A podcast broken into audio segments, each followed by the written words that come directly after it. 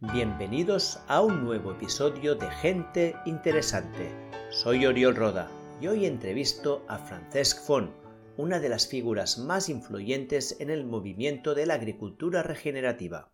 La agricultura regenerativa es un trending topic total. Sus búsquedas en Google han crecido un 700% en los últimos cuatro años y por una razón muy clara, esta nueva manera de cultivar puede muy bien ser una de las soluciones al problema del cambio climático y a la pérdida de biodiversidad que estamos sufriendo. Además, es un sistema que produce alimentos mucho más nutritivos y beneficiosos para nuestra salud. Pero la cosa no termina aquí. También es una manera más resiliente y rentable de cultivar, que permite salir del ciclo de miseria y dependencia a las subvenciones en la que viven muchos agricultores.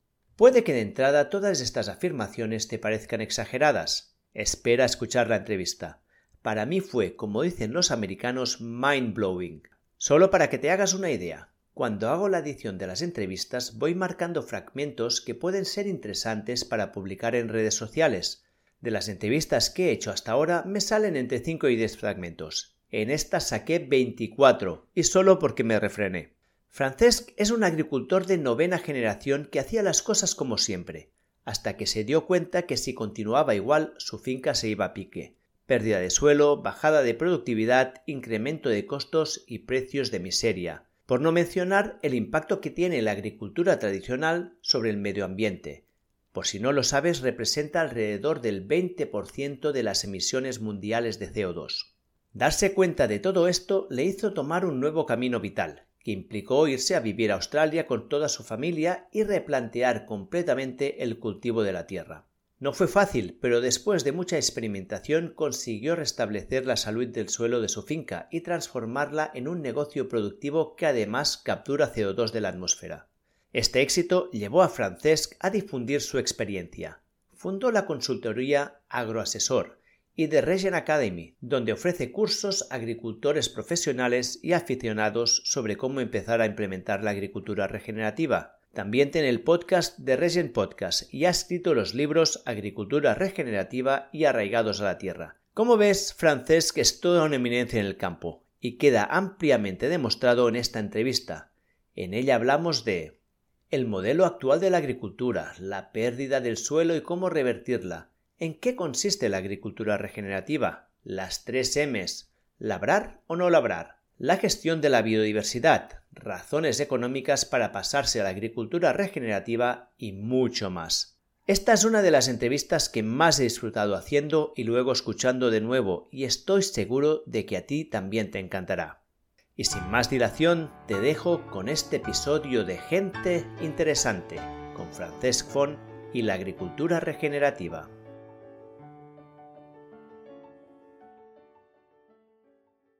Francesc, muchas gracias por estar aquí en este podcast. Es un placer para mí. Ah, muchas gracias a ti, Uriol. Un placer también para mí estar aquí y formar parte de tu podcast. Y ya, te he comentado antes de empezar que yo llegué a ti porque mi hermano Neil ah, me, pasó tu, tu contacto porque esto no te lo he dicho, pero yo hace ya tiempo que estoy muy interesado en la agricultura regenerativa. De hecho, estoy muy interesado en la parte productiva de la alimentación. Durante muchos años me he dedicado pues, a ayudar a la gente a mejorar la manera como comen, pero llegó un momento que empecé a pensar, bueno, ¿y de dónde sale esta comida? ¿no? Y entonces, hablando con mi hermano, me mencionó lo que estabas haciendo tú y ya te lo he dicho, me he visto todos tus vídeos y tus conferencias y me he emocionado porque creo que estás haciendo un trabajo excelente. Y me gustaría empezar que, nos contaras un poco quién eres y de dónde vienes y también qué pasó en Australia. Pues mira, yo lo, primero que me gusta contar es que soy agricultor y padre de tres hijos. Esto por encima de todo. Y, que soy agricultor de una familia de agricultores, porque de hecho soy la novena generación que nos conste, seguramente hay unas cuantas más en una finca familiar en el Alan Purdá, muy cerca de la frontera con Francia, muy cerca del Cap de Creus, ¿no? La Costa Brava, que mucha gente conoce. Y además de agricultor, pues fui a la universidad, tuve la suerte de poder ir a la universidad y soy ingeniero técnico agrícola.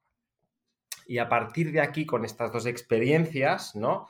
Pues hace unos años empecé a trabajar en la finca de casa, en la que ya trabajaba desde niño, por supuesto, ¿no? Pero al terminar los estudios empecé a trabajar en la finca de casa y creé una consultoría que se llama Agroasesor, que aún está funcionando. Y todo esto, pues, con, el sombrero de la agricultura convencional. O sea, yo era un agricultor convencional hasta no hace muchos años, porque es lo que vi en casa, es lo que me enseñaron en, en la universidad. Y estos son mis orígenes. Estos son mis orígenes hasta que hace unos ocho años, no más, empecé a plantearme cosas y descubrí la agricultura regenerativa. Que primero, como agricultor convencional, cuando oí, hablar de agricultura regenerativa, pensé, esto no va conmigo, esto no es para mí, esto es demasiado alternativo, hasta el nombre es demasiado alternativo, ¿no? Pero empecé, empecé a profundizar y me, me enganchó y lo vi como la gran solución para mí, para mi familia, para mi finca y para el planeta. Y en este proceso, pues una de las cosas interesantes es que he conocido gente muy potente de todo el mundo y una de estas personas muy especial para mí era de Australia, es de Australia y me dijo, vente, que aquí vas a ver cosas, ¿no? Y fuimos con toda la familia a Australia. Es una parte muy importante para este proceso personal de transición a la agricultura regenerativa. Y estos son mis orígenes, básicamente. ¿Qué, ¿Qué, fue el desencadenante que te llevó a cuestionarte un modelo que, bueno, tu familia llevaba, como dices tú, nueve generaciones, que es desde 1700 o algo así?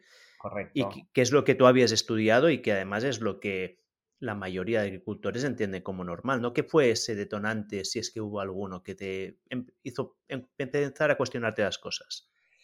Bueno, hubo unos cuantos. Mm, yo cuando terminé los estudios, pues uh, con mi mentalidad científica y reforzada en, en, en, la universidad, pues empecé a tomar, a tomar números, a tomar uh, datos, a tomar información de mi finca y hace ya 20 años que estoy haciendo esto, o sea, tengo cientos de Excels mm, con, con todo, toda la evolución, digamos.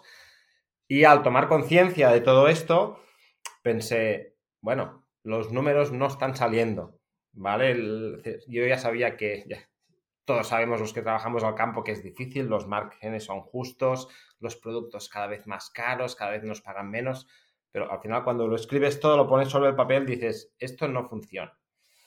Y aquí ya hubo un, primer indicador importante, la economía. Somos una empresa agrícola, como, todos los, como todas las explotaciones y fincas. Y luego empecé paralelamente a entender más cosas sobre el suelo, más cosas de las que me habían contado en la, universidad, de hecho muchas más. Y yo en el fondo ya sentía que el sistema de producir con tanta química, tanto, tanta máquina, tanto, tanto labrado, pues no, no, no tenía por qué ser la mejor, ¿no? De entrada y al empezar a comprender primero sobre la vida del suelo, luego sobre la biodiversidad, qué efecto tenía esto sobre mis tierras, la erosión, la pérdida de suelo. Yo hice, mi trabajo final de carrera fue estudiar la erosión de los suelos del Cap de Creus, suelos de cultivo, suelos quemados, suelos con, con otras gafas en aquel momento, pero ya vi que se estaba perdiendo cantidad enorme de suelo y que yo en mis tierras también y fueron varias cosas que al final dije, dije, bueno, no me estoy ganando la vida, me estoy cargando mis suelos, me estoy cargando la biodiversidad de mi finca, no estoy contribuyendo para nada a mejorar el planeta, sino al contrario. Y fueron todas estas piezas, ¿no? Que de repente encajaron y pensé, bueno, hay, hay que encontrar otra forma de hacer esto. O sea, lo que me estás diciendo es que básicamente no hay nada del modelo tradicional que se aguante, ¿no? O sea, económicamente no se aguanta, no se aguanta a nivel de cambio climático, del impacto, impacto climático que tiene, no se aguanta a nivel de pérdida de biodiversidad, no se aguanta a nivel de la sostenibilidad porque se pierde el suelo y, o sea, que es una situación bastante dramática, ¿no? De hecho, hay un número que yo leí hace un tiempo y que me quedó grabado, que es que más del 20% de las emisiones de CO2 son responsabilidad de la agricultura, ¿no? del modelo intensivo de agricultura. Entonces, antes de que entremos en lo que es la agricultura regenerativa, me gustaría que contaras en cómo es el modelo que se hace actualmente, de dónde viene, cómo es, para que tengamos como el marco de desde dónde partiste ¿no? y cuáles son los problemas que este modelo genera y por qué. Sí, yo, yo te diría, Oriol, que tampoco es decir que no hay nada que no se aguante al final también podríamos decir que no hay nada de la vida moderna que se aguante, ¿no? Si, lo miramos desde esta perspectiva.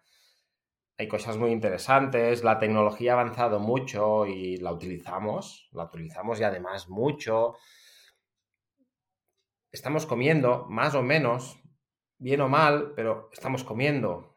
Mm, no, no todos comemos lo que deberíamos y muchos, por desgracia, no, no comen todo lo que necesitan pero por lo general este modelo nos ha dado de comer durante todo este crecimiento ¿no? poblacional. O sea, mm, bueno, en el fondo suerte que ha estado, porque si no, no sé cómo estaríamos hoy, ¿no? Pero cuando lo analizas bien, dices, vale, estamos comiendo, pero ¿a qué precio estamos comiendo? Y no a un precio económico muy caro, es que además estamos comiendo mm, barato, digamos, ¿no? Vas al súper, las cosas son baratas, entre comillas, comparado con, otras cosas, ¿no? La comparación típica, tópica, ¿cuándo vale un móvil? Puedes comer tres meses de la hostia con el precio de un móvil, ¿no? También es un tema de escala de valores.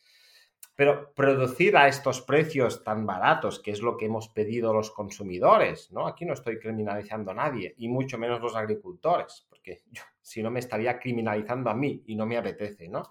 Pero el precio que hemos pagado para llegar aquí es el mismo precio que hemos pagado para desplazarnos con aviones, con coches, tener un móvil de la hostia y unos pantalones mm, espectaculares que estrenamos cada mes, ¿no? Es un precio que hemos tardado años en darnos cuenta, pero que ahora lo vemos. Y es un precio que además, pues no vamos ni a pagar nosotros, casi lo pagarán nuestros hijos, ¿no? Y este es el precio real.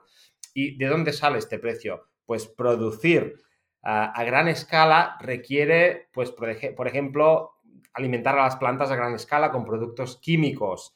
Y además, cuando alimentas las plantas con mucha química, con mucho nitrógeno, fósforo, potasio, con los abonos de siempre, pues una consecuencia directa de esto es que desbalanceas estos cultivos, ¿no? Me gusta mucho el ejemplo de pensar, si ahora nos, ponen, nos ponemos a comer hamburguesas todo el día, engordaremos, creceremos en peso pero nos encontraríamos, nos encontraremos peor, ¿no? Y es un poco lo mismo.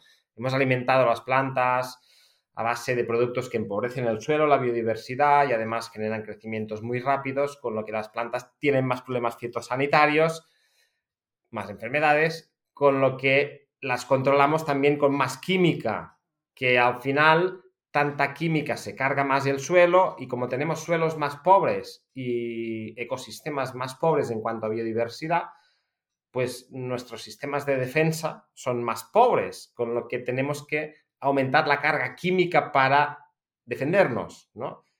Te estoy hablando del campo como si te estuviera hablando de una persona, ¿no? supongo que ya ves los paralelismos, son muy claros, ¿no? Sí, sí, perfectamente. Y, aquí es donde estamos, ¿no? Con esta agricultura que, no ha puesto la atención donde hubiera debido, creo yo, que es en el suelo, la vida, la biodiversidad, sino en productos, precios, costes y a saco, ¿no? Y, hasta aquí hemos llegado, pero ahora las cosas, pues bueno, primero que entendemos más las cosas, segundo que levantamos la cabeza y decimos, nos hemos cargado estos suelos. Cada vez producimos menos, cada vez me cuesta más dinero producir porque tengo que echarle más química y más petróleo. Y además, en un momento en que se acabe el petróleo o se va acabando y es cada vez más caro pues mm, aquí es un poco el callejón sin salida para mí, en el que está la agricultura convencional, tal y como la atendemos. Claro, y un pequeño apunto que, que, creo que me lo has hecho muy bien, me has marcado un límite muy bien. A lo mejor me he pasado un poco cuando he dicho que todo está mal actualmente. Yo, yo no soy de la opinión de que lo hagamos todo mal. Yo creo que lo hemos hecho tan bien como hemos sabido y seguramente muchas prácticas que ahora no funcionan sí que eran muy efectivas antes, ¿no? Y de hecho la, revolución verde salvó la humanidad casi de, la, hambruna, ¿no? En los años 30 se consideraba que no había suficiente capacidad para alimentar a la, población creciente y ahora aún, pues aún hay excedente de comida, ¿no? Pero todo tiene su recorrido.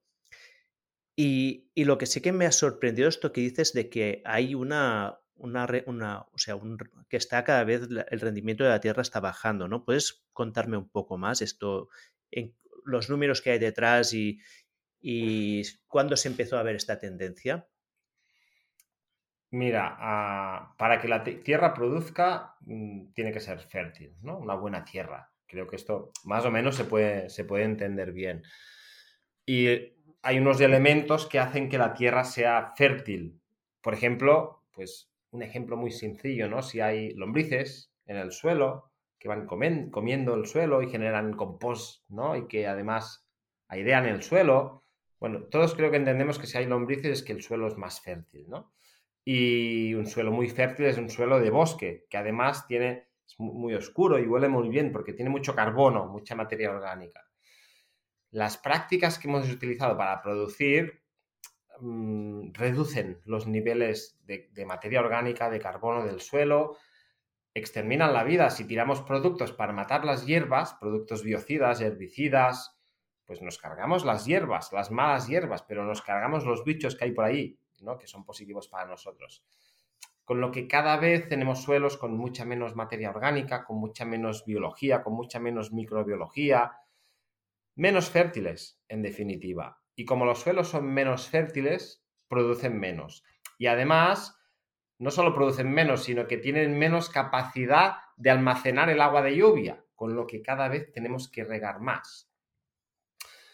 Y si no se nota esta bajada, o sea, nosotros hemos notado estas bajadas de producción, pero si, si pero del orden de, yo qué sé, de un 10 o un 20% respecto a hace 10, 15 años, si no se nota, es porque paralelamente a esto se le va echando más productos, ¿no? Se le va echando más química y, y se van desarrollando nuevas variedades que son cada vez más productivas. Ah, y esto, no sé, lo, vemos, por ejemplo, un, ejemplo muy sencillo, ¿no? Ah, cuando yo era más joven tiraba glifosato, un herbicida muy conocido en todo el mundo, yo tiraron muchos litros en mi finca y en mi casa. Pues mm, tirábamos un litro de glifosato por hectárea y quedaba todo fulminado, ¿no? Las últimas veces que tiré glifosato, no sé, igual hace 10 años, pues ya teníamos que tirar 3 litros, porque con uno ya no hacíamos nada, ¿no? Y, o sea Porque que... había especies resistentes. Exacto, exacto. Con lo que cada vez tenemos que gastar más dinero, ¿no? En, producir en un suelo en que de forma natural cada vez produce menos. Y aquí, por ejemplo, hay un dato que, es, que, es, que es heavy, ¿no? Que nos dice la FAO que si no cambiamos la manera de producir, pues hay un pico de cosecha de 60 años y que de aquí 60 años ya no se podrá producir alimento en, la, en el planeta porque ya no habrá suelos para producir alimento, ¿no? Bueno, 60 años tampoco son tantos y... Está en nuestra vida probablemente. Sí, sí, o, mínimo la de nuestros hijos. ¿no? La de nuestros hijos seguro, y la nuestra si, si, todo va bien, a lo mejor también. Sí, Y, al final, perdón, para, para, para, resumir un poco cómo me sentí yo al, al entender todo esto, ¿no? Es, estoy en un círculo vicioso en el que cada vez necesito más, más productos y, más labradas y más herramientas nuevas para producir, pero justamente todos estos inputs se cargan cada vez más el suelo, lo empobrecen cada vez más, con lo que cada vez voy a necesitar más, ¿no? Y me sentí un poco como, hostia, es que me han engañado, me sentí un poco engañado, es decir, estoy en este círculo que no, que no me doy cuenta, que incluso lo defiendo, este círculo, ¿no? De los que dicen que esto es un engaño, yo qué sé, no sé cuántos. Pero lo veo en mis tierras, que cada vez están peor y cada vez tengo que gastar más litros de glifosato para mantener las malas hierbas a, raya, ¿no? Y fue también parte de este shock, de decir, bueno, no vamos bien por aquí.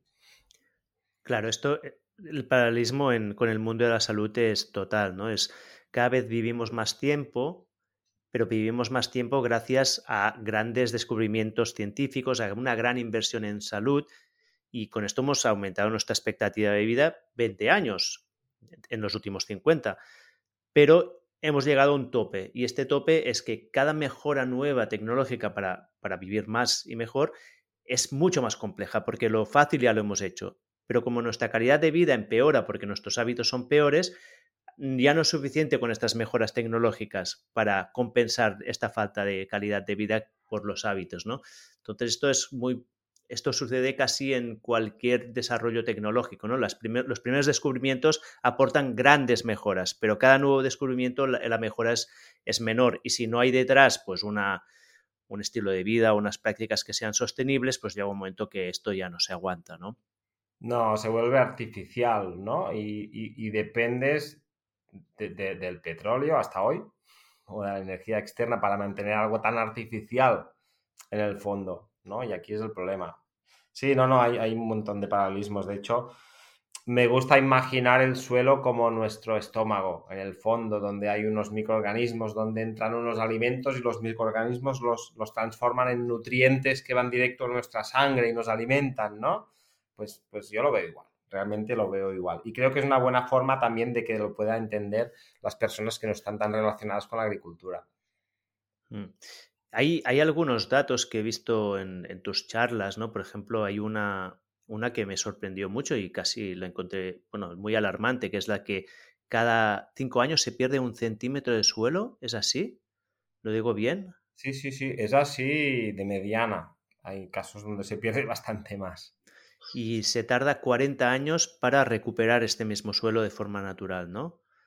Sí, bueno, aquí hay, hay, hay quien habla de 40 años, hay quien habla de 400 años. Bueno, aún peor. Sí, yo hablo de 40 para no ser tan alarmista, pero creo que son más de 40 realmente. Sí. O sea que estamos practicando un tipo de agricultura que está, bueno, nos estamos quedando sin suelo, ¿no? Muy bien, entonces tú descubriste esto y hiciste una apuesta vital muy grande, que es irte con toda tu familia a Australia.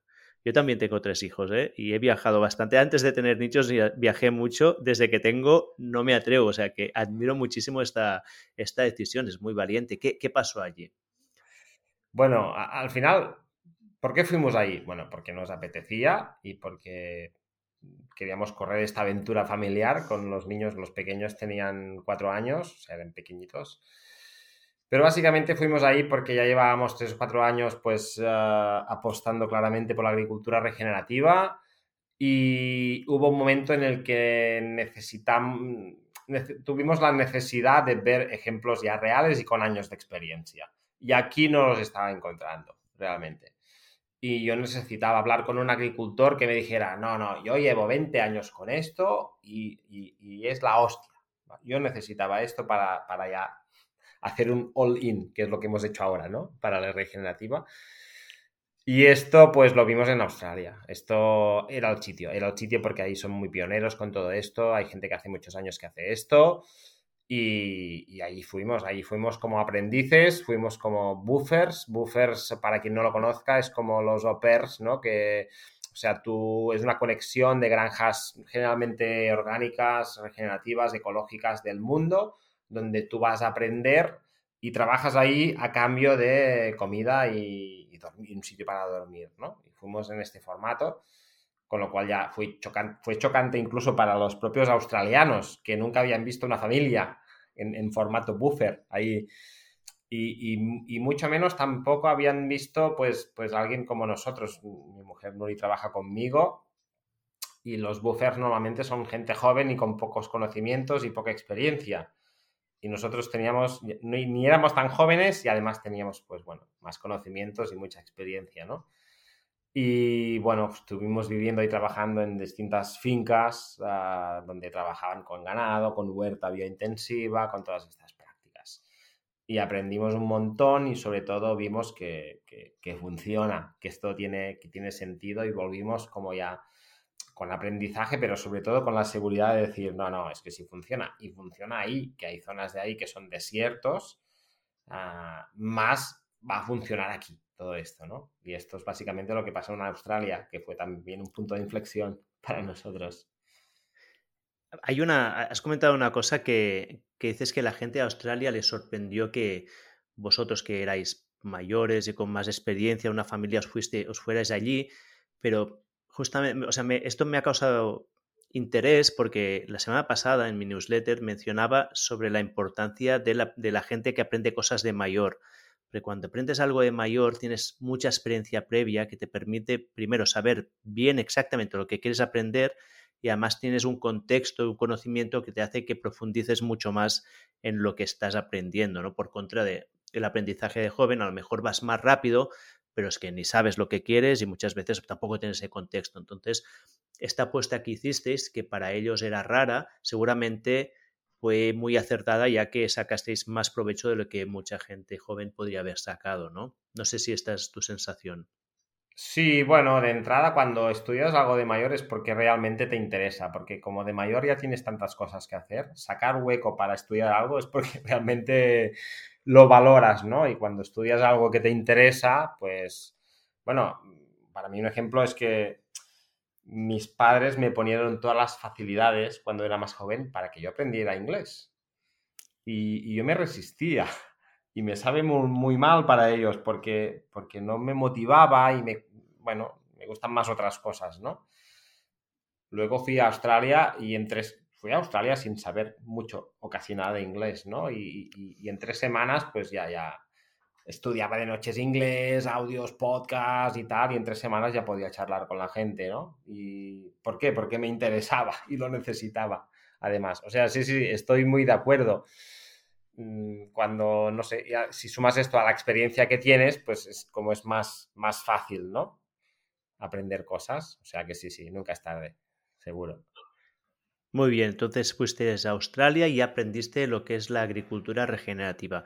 ¿Nos puedes contar un poco, me puedes contar en qué consiste la agricultura regenerativa? Sí, por supuesto. Mira, la agricultura regenerativa al final es lo que dice la palabra, ¿no? Regenerar, ¿no? Igual se conoce más, por ejemplo, la medicina regenerativa y al final también es muy, muy similar. ¿Y cómo hacemos esto de regenerar? Pues hablamos de regenerar el suelo, hablamos de mejorar el suelo. La agricultura regenerativa es una agricultura con la que produces alimentos mejorando el suelo. Hay una agricultura en la que produces alimentos sin fijarte en el suelo, que es el modelo convencional. Hay una agricultura en la que produces alimentos sin utilizar productos químicos, que es la agricultura ecológica, bien conocida, una buena práctica. Pero en agricultura regenerativa vamos un paso más allá y hacemos todo lo anterior, o sea, no utilizamos productos químicos y centramos nuestras energías en nuestros trabajos en mejorar la fertilidad del suelo. Para mí es la, forma rápida de, resumir qué es la agricultura regenerativa. Y al final, pues, ah, como todos los tipos de agricultura o como todo, pues hay unas herramientas que utilizamos para mejorar el suelo. Pero básicamente es esto. Mejorar el suelo, si puede ser con cada acción que hacemos cuando estamos produciendo. Vale, y me gustaría que en un momento me contaras estas herramientas o cuáles son las prácticas más habituales, pero antes una pregunta fruto de mi ignorancia, ¿no? Hay muchos términos y ahora ya has mencionado orgánico versus regenerativa, pero hay muchos más, ¿eh? hay permacultura, hay, oh, los tengo aquí apuntados, ¿eh? la permacultura, la biodinámica, la orgánica, regenerativa, ¿en qué se diferencian o en qué son iguales? ¿Y son Has dicho, por ejemplo, ahora que la regenerativa es orgánico más regeneración del suelo. ¿Se puede hacer regeneración del suelo sin ser orgánico? Sí, porque no solo hay muchos nombres, sino que muchos de estos nombres van asociados a unos sellos y a unas normativas y no es fácil todo esto, ¿no? Pero es verdad que todos estos nombres que has dicho tienen en común que son agriculturas sostenibles, respetuosas con el territorio, Ah, con la salud de los ah, cultivos, de los animales y de las personas. O sea, podemos poner todos estos nombres en, la misma parte, ¿no? Que esto ya está bien. A partir de aquí, pues la ecológica es la que, la que te decía, que produce básicamente sin químicos. La biodinámica es un tipo de agricultura que no solo tiene en cuenta lo de producir sin químicos Ah, sino que además también procura mejorar el suelo y además también tiene en cuenta conceptos más, más energéticos, digamos, ¿no? Ah, para manejar los cultivos. Tiene su sello y tiene su certificación. La permacultura básicamente es una herramienta de diseño. Nos permite diseñar espacios agrícolas teniendo en cuenta que sean energéticamente eficientes. Ah, y hay muchos más, ¿no? Hay muchos más nombres. Pero, pero al final todos tenemos en común que queremos mm, producir de forma saludable, sostenible. Y no digo que los agricultores ecológicos, porque yo también lo soy, no se preocupen del suelo. Pero las prácticas de agricultura ecológica no ponen tanto énfasis en, en el suelo como, como lo hacemos con la agricultura regenerativa, básicamente. pero todo son prácticas positivas y todo suma al final. Vale, pues un, hecho estas definiciones, ¿me puedes contar cuáles son las prácticas o las técnicas más habituales para, para regenerar el suelo? Y a mí, yo soy muy fan de, del 80-20, ¿no? Porque, ¿Por qué se tienen que empezar? ¿Cuál es la primera acción que te dará el máximo resultado y cuáles serían las acciones posteriores, si es que hay un orden natural o depende de cada caso? Pues mira, un poco te lo he empezado a contar antes, ¿no? Queremos mejorar el suelo. El suelo tiene algunos elementos, algunos ingredientes, ¿no? Que conviene que los entendamos, que los conozcamos y que los mejoremos. Y el primero, el número uno, es la materia orgánica. Cuanto más materia orgánica, que la materia orgánica ah, es, es, aquello negro como compost que vemos en el suelo, ¿no? O sea, un suelo de bosque tiene mucha materia orgánica y huele muy bien, ¿no? Cuanto más oscuro, más materia orgánica, más vida hay en el suelo, pues al final más carbono. La materia orgánica es carbono. Y el carbono o está en el suelo en forma de materia orgánica, con lo cual hace el, suelo más fértil, o está en el aire dando mm, problemas de calentamiento global, como sabemos, ¿no? Por lo tanto, preferimos que esté, que en el suelo.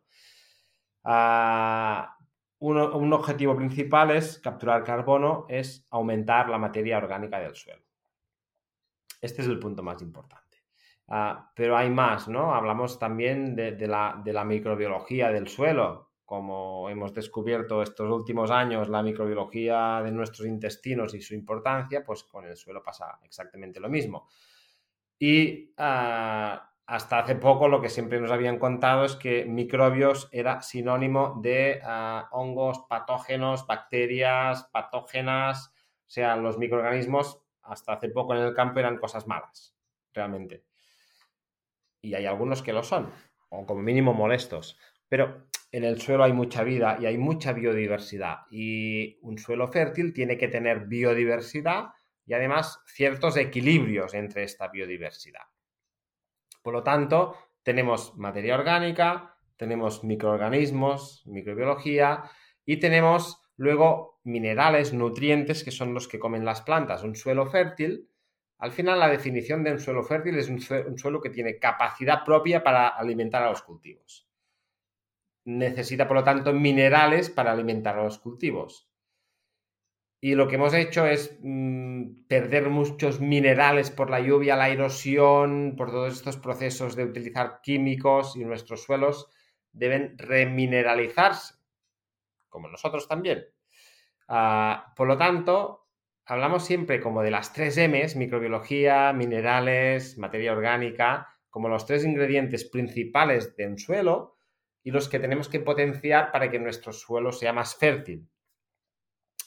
Y las primeras herramientas que utilizamos son las que nos permiten aumentar esto. Por ejemplo, en lugar, además son cosas pues, muy sencillas de comprender, en lugar de utilizar un producto, un fertilizante, que son unas bolitas de color blanco, que son nitrógeno concentrado y tal y cual, pues utilizamos estiércol, que lleva mucho nitrógeno, pero además es materia orgánica y además lleva microbiología, ¿no? Y esta ya es una herramienta, la fertilización orgánica, cambiarla por la fertilización mineral, por ejemplo.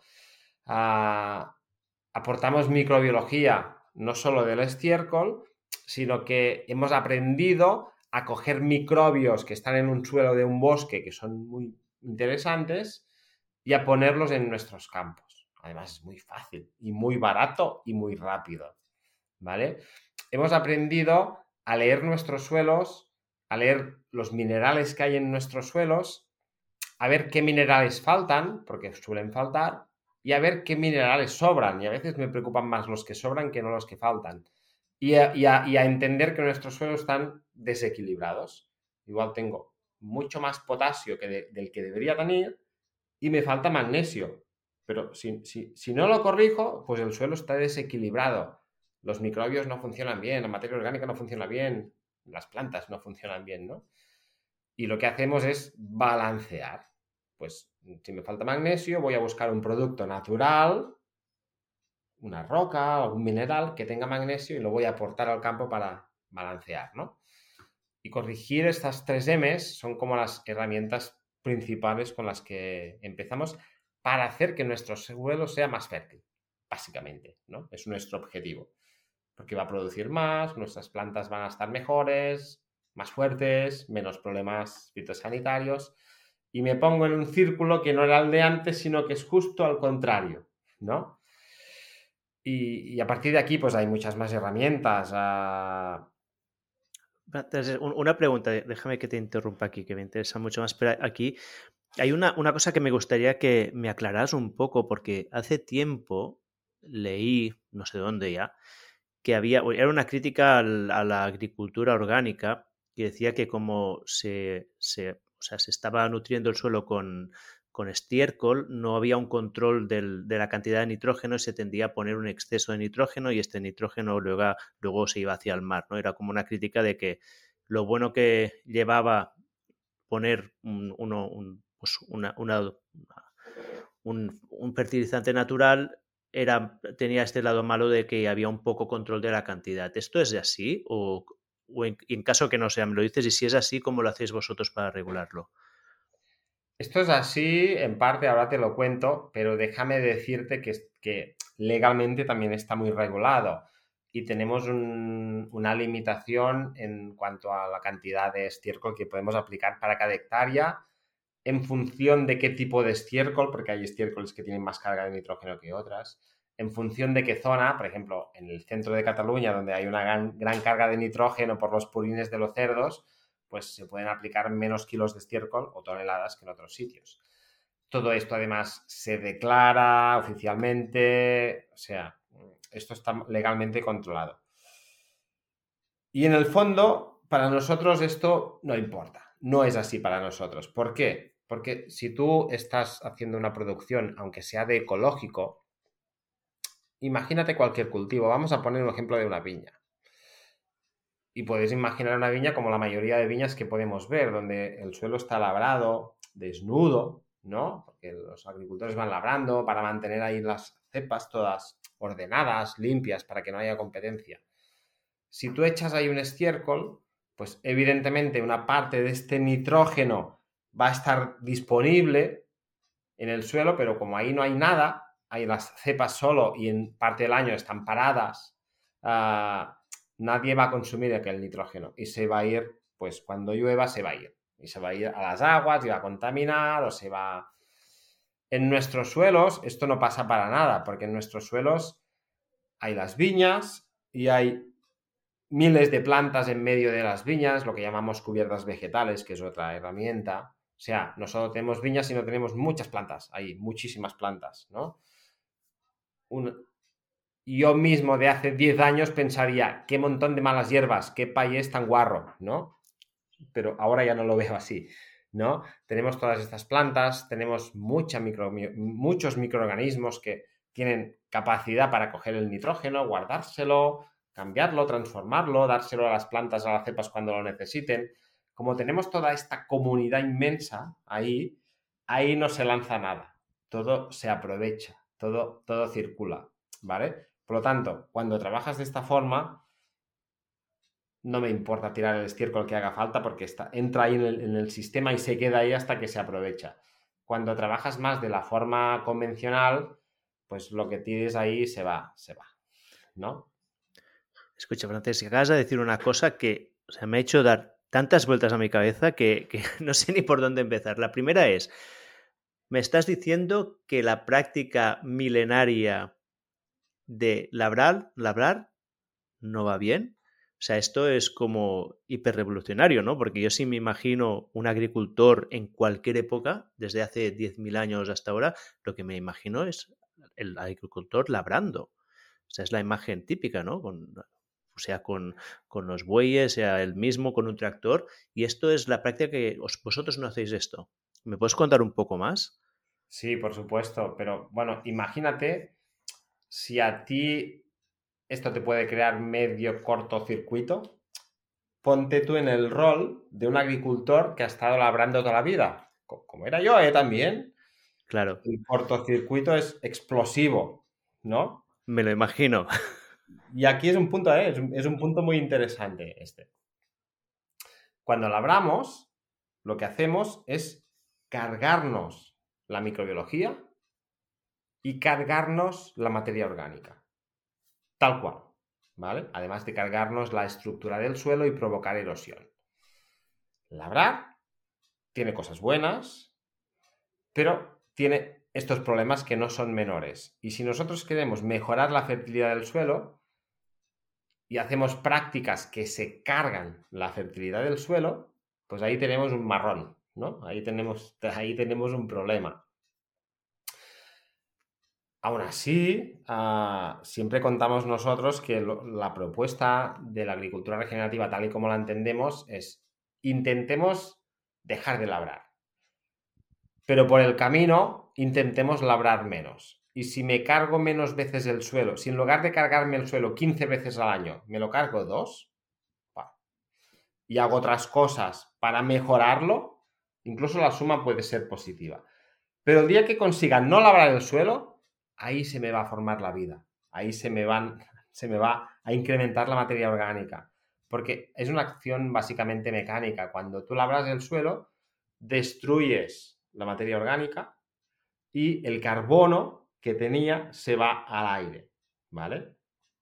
Cuando tú labras el suelo, coges los microorganismos que están ahí tranquilos a 20 centímetros debajo de la superficie, con poco aire, sin luz, porque son los microorganismos que viven ahí, ¿no? Y los pones de repente en superficie, con, a saco de aire y, mucha luz. Se mueren. Y cuando coges, porque labrar es voltear la tierra, para que se entienda, ¿no? Cuando coges los microorganismos que están ahí en la superficie a su temperatura y genial, y los pones de repente en, un segundo 20 centímetros bajo suelo, es como si tú estás en la playa a 35 grados y te ponen en un segundo en la cima del Everest. Y además sigues con bañador. Probablemente moriríamos en estas condiciones, ¿no? Hmm. Labrando nos cargamos, nos cargamos todo esto. Por lo tanto, el reto está en, bueno, vamos a intentar producir minimizando las labradas e idealmente dejando de labrar. Y además sin utilizar productos químicos, ¿no? Y en el fondo es esto. La agricultura regenerativa es hacer esto y que sea productivo. ¿Vale? Claro, porque supongo que la primera pregunta o la primera objeción que te hará un otro agricultor es te dice, escucha, si se ha labrado durante 10.000 años es porque funciona. O sea, ¿qué estás haciendo vosotros diferentes que compense o sobrecompense lo que perdéis por no labrar, ¿no? Porque entiendo que si se ha labrado siempre es porque se vio en algún momento que esto mejoraba la productividad. ¿Por qué vuestra técnica de no labrar aumenta aún más la productividad o, hace que no se pierda productividad? O si se pierde, ¿cuánta se pierde? ¿no? Y, o sea, ¿cuál es el coste que tenemos que asumir por esta regeneración del terreno? Mira, ah, yo cuando era pequeño, pequeño y venía iba a casa mis abuelos, pues cuando llegaba tenían, tenían el, macho.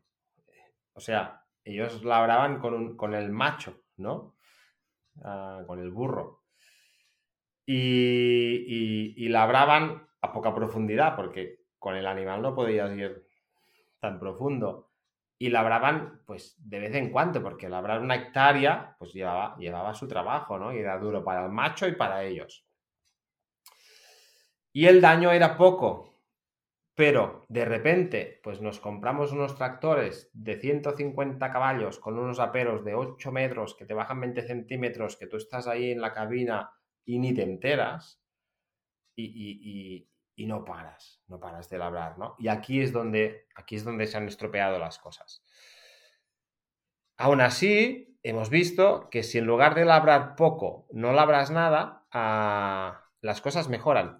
Pero en el fondo, lo que te digo no es del todo de verdad, porque no paramos de labrar. De hecho, lo que hacemos nosotros es labrar 24 horas al día, 365 días al año. ¿Por qué? Porque en nuestras viñas, por seguir con el cultivo de antes, ya no son un cultivo labrado, pelado, que está ahí el suelo y las plantas. No, hay miles de millones de plantas y raíces y lombrices y microorganismos que están labrando continuamente nuestros suelos para nosotros.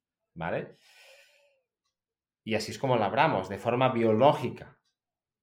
Lo que pasa es que has hecho una pregunta en comentario que lo encuentro súper interesante, ¿no? Y que no nos cansamos tampoco de decirlo. Para llegar al punto en el que te estoy contando, no se llega de un día para otro. y si tú llevas tu forma de producir como lo, como lo, hacíamos nosotros, como lo has hecho siempre, basada en, labrar continuamente para que no haya competencia de malas hierbas y en aplicar los abonos de síntesis química, y un día cortas y dices, vale, lo dejo aquí, ahora que salgan plantas y se me llene de bichos y que todos labren para mí. Bueno, primero, que todos estos comen y comen tanto o más que tus cultivos principales. O sea que cuando paras, ahí hay mucha más gente en la mesa y hay que alimentarlos a todos. Y tienes unos suelos hechos polvo, ¿vale? No hay materia orgánica, no hay microbiología, con lo que esto lleva un proceso en el cual tienes que ir mejorando tus suelos para que haya comida para todos, para que se vaya activando la microbiota, la microbiología del suelo. Y esto no es instantáneo. Y cuando pasa esto, además, te bajan las producciones, porque de repente hay mucha gente ahí compitiendo, hay malas hierbas que se comen la, comida de tus plantas, de tus cepas o frutales, olivos o maíz o lechugas. Hay mucha más gente ahí, ¿no? Hay más competencia. Y, esto requiere un proceso. Y este es el proceso de, de transformación que, si no fuera por esto, yo creo que todo el mundo estaría haciendo agricultura regenerativa, porque a quién no le interesa mejorar la fertilidad de sus suelos. A todos nos interesa, ¿no? Hay este peaje productivo, mm, como, lo, como lo hay si tú pues llevas una vida sedentaria de la hostia y de repente pues, pues te, coge la vena, ¿no? Lo, que estamos haciendo todas nuestras generaciones, ¿no? Queremos hacer una media maratón de montaña o una maratón. Bueno, fantástico, pero tienes que entrenar. Si llevabas todo el día tumbado en el sofá comiendo mierda, pues no, hay este proceso, ¿no? Y este proceso hay que pasarlo. Claro, hay, a mí me salen dos símiles. Uno es que es la diferencia entre el cortoplacismo y el largoplacismo, ¿no? La mayor parte de las acciones buenas en nuestra vida se ven al, al, cabo de muchos años y la mayor parte de las acciones malas tenemos unos beneficios inmediatos, ¿no? Quien fuma, fuma por el beneficio inmediato quien hace deporte sabe que no será mañana que estará bien, sino al cabo de 20 años, ¿no? Y además yo, yo soy de formación química y en los químicos sabemos que hay la energía de activación, que para cualquier reacción, aunque sea propicia, siempre tienes que aportar una energía inicial para que se inicie. Nada se inicia espontáneamente, o muy pocas cosas. Tienes que hacer esta energía de activación para llegar luego a, tener pues, un pozo de potencial, digamos, o sea, tener una, una reacción que sea positiva, ¿no? En este caso, esta transición sería esta energía de activación del campo, ¿no? Total, déjame, déjame decir que esto no requiere 20 años, ni 10, ni... O sea, que al cabo de un año, de dos o de tres, las cosas mejoran muchísimo, ¿vale? Para que la gente no se piense que esto es una inversión de 10 años y yo de qué voy a vivir estos 10 años, ¿no? Y además aquí es donde trabajamos con la planificación, de decir, bueno, empecemos, igual no con toda la finca de golpe, vamos marcando pasos, procesos, hasta dónde puedo invertir, hasta no. Y, es un proceso, ¿eh? en, todo momento estamos hablando de un proceso, no de un cambio de, la noche al día. Vale, o sea que esto son buenas noticias, ¿no? O sea, es una transición que puede tardar entre uno y tres años, al cabo de tres años ya es completa o cuánto tiempo se tarda en tener un, un suelo fértil, ¿no? De nuevo, que se consiga el 90% de los resultados. Mira, es como si yo te pregunto, ¿cuántos años tardas a ponerte en forma? Depende de lo mal que estés inicialmente, ¿no? Supongo. Primero esto. Y segundo, bueno, podríamos discutir qué es estar en forma, ¿no? Ah, y, igual llegaríamos a la conclusión de que toda la vida, ¿no? O sea, esto es un proceso. El suelo, yo no me, no me imagino llegando un día en el que diga, vale, ya tengo mis suelos regenerados, ahora a por otra cosa. No, esto será, esto será eterno, cada vez iremos mejorando más los suelos, y, pero es verdad que a partir de los dos o tres años, pues tenemos ya unos niveles de carbono ya más interesantes, si hacemos las cosas bien, ¿eh? pero muy lejos de los que yo querría tener. O sea, tardaremos un montón de años a tener niveles de carbono en los que yo diga, ahora sí, o no llegaremos nunca, no lo sé, pero cada vez estarán mejores, ¿no? Y a, los tres años, pues tú ya te manejas bien con estas nuevas herramientas como no labrar o no utilizar productos químicos. A los tres años, pues puedes acercarte a producciones que tenías antes, superarlas en algunos cultivos o quedarte por detrás en otros, pero, pero ya pueden, pueden ser razonables. A los tres años ya puedes contar cosas y dar, dar valor añadido a tus productos y hacer que valgan más, ¿no? Pero pueden ser tres años como dos, como seis. ¿no? No, hay nada exacto y menos en una cosa que depende de la naturaleza y, del clima, ¿no? Pero para mí un horizonte de dos, tres años es un buen horizonte. Vale. Y ahora, volviendo a, un comentario que has hecho anteriormente, que, no quería dejar que se escapara, has mencionado que al tener varias plantas, al, al, promover la biodiversidad y al tener muchas plantas allí, estás creando un, digamos que un, ecosistema cerrado en el cual no se escapa tanto nitrógeno, sino que se recicla, supongo que también se captura más carbono. Has mencionado que evidentemente este implica una competencia entre tus plantas. ¿no? ¿Me, podrías contar un poco más? Preguntas que me salen aquí sería, por ejemplo, ¿se utiliza esta diversidad para tener varios cultivos simultáneamente en un, en un solo campo? ¿Cómo compensas esta pérdida de nutrientes para tu cultivo principal con el secundario? O sea, ¿cómo se gestiona esto? Sí, sí, la, biodiversidad es, una es la herramienta clave para, para, la salud de los cultivos. Si yo tengo un, ambiente sin biodiversidad, entra un patógeno, ¿no? Llámale mildew, que es un hongo típico, y llámale coronavirus. De hecho, llámale como quieras, ¿no? Y como no tiene competencia, pues, pues es el rey de la fiesta, ¿no? Y crece exponencialmente y genera problemas muy grandes. Si te entra un patógeno, pero ahí hay muchos más individuos que como mínimo van a competir con el patógeno por espacio y por recursos y por comida, la incidencia será mucho menor.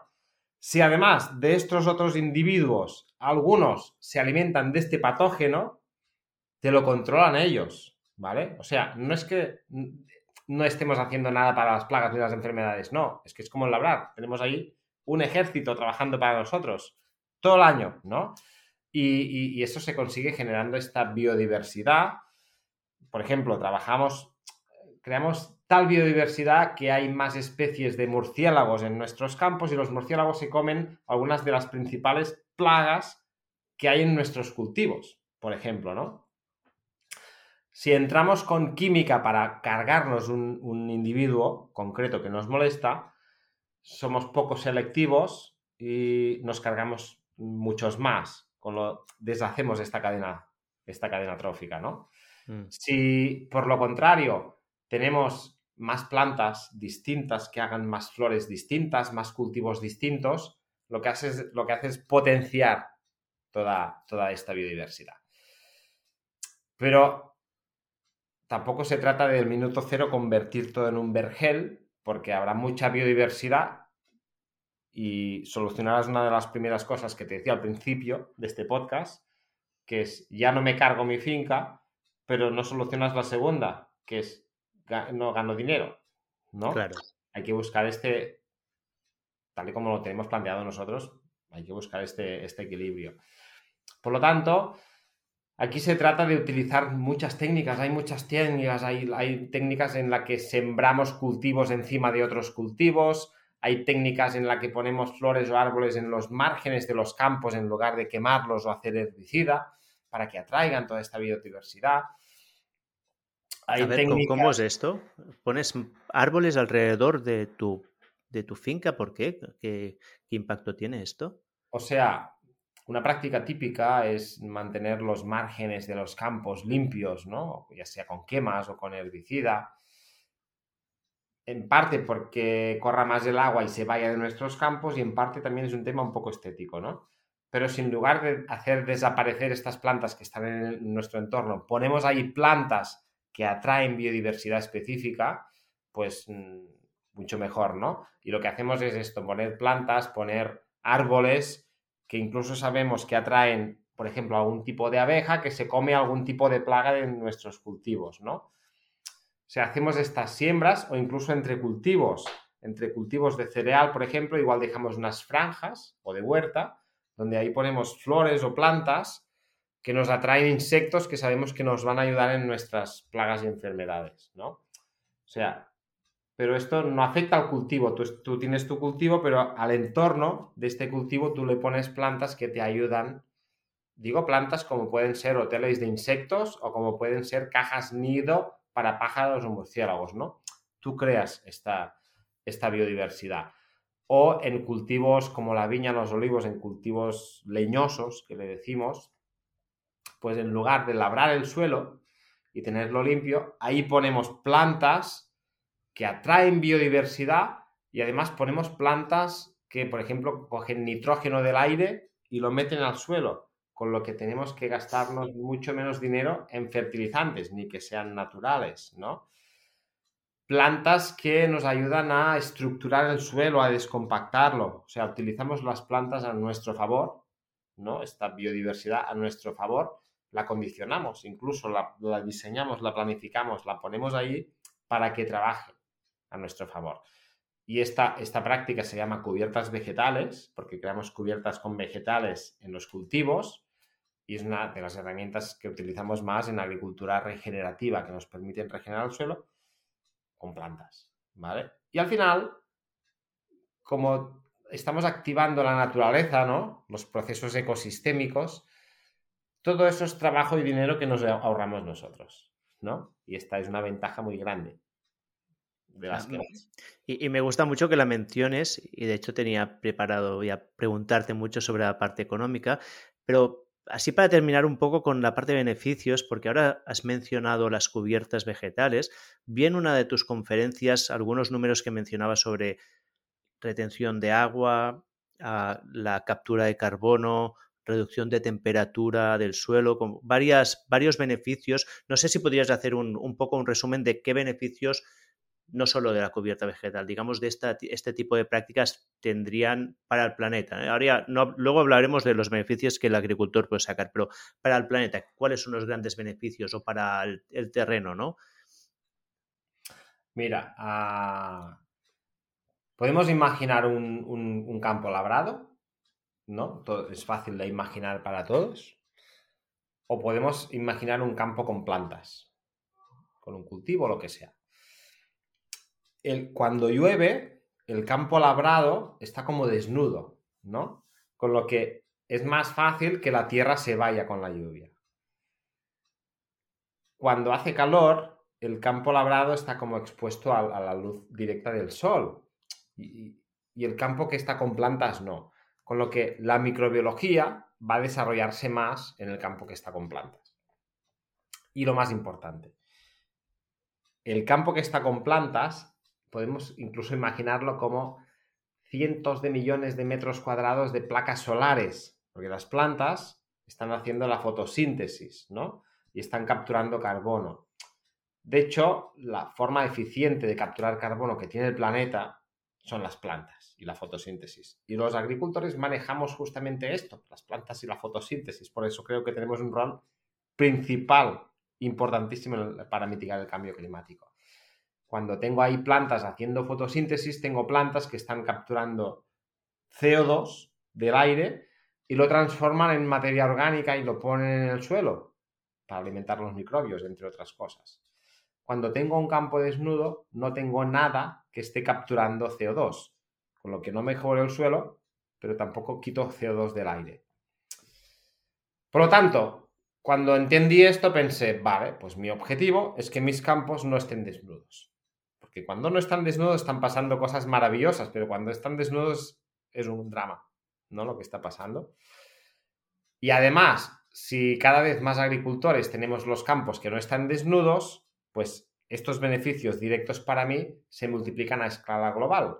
Y si yo haciendo estas técnicas estoy capturando más carbono del que emito, si una parte importante de los agricultores hicieran lo mismo, es que se acabaría la crisis climática y además de forma muy rápida, porque estaríamos capturando mucho más carbono del que estaríamos emitiendo, porque todos los sectores ah, del planeta, de la humanidad, tenemos capacidad para reducir nuestras emisiones, empezando con nosotros a nivel particular.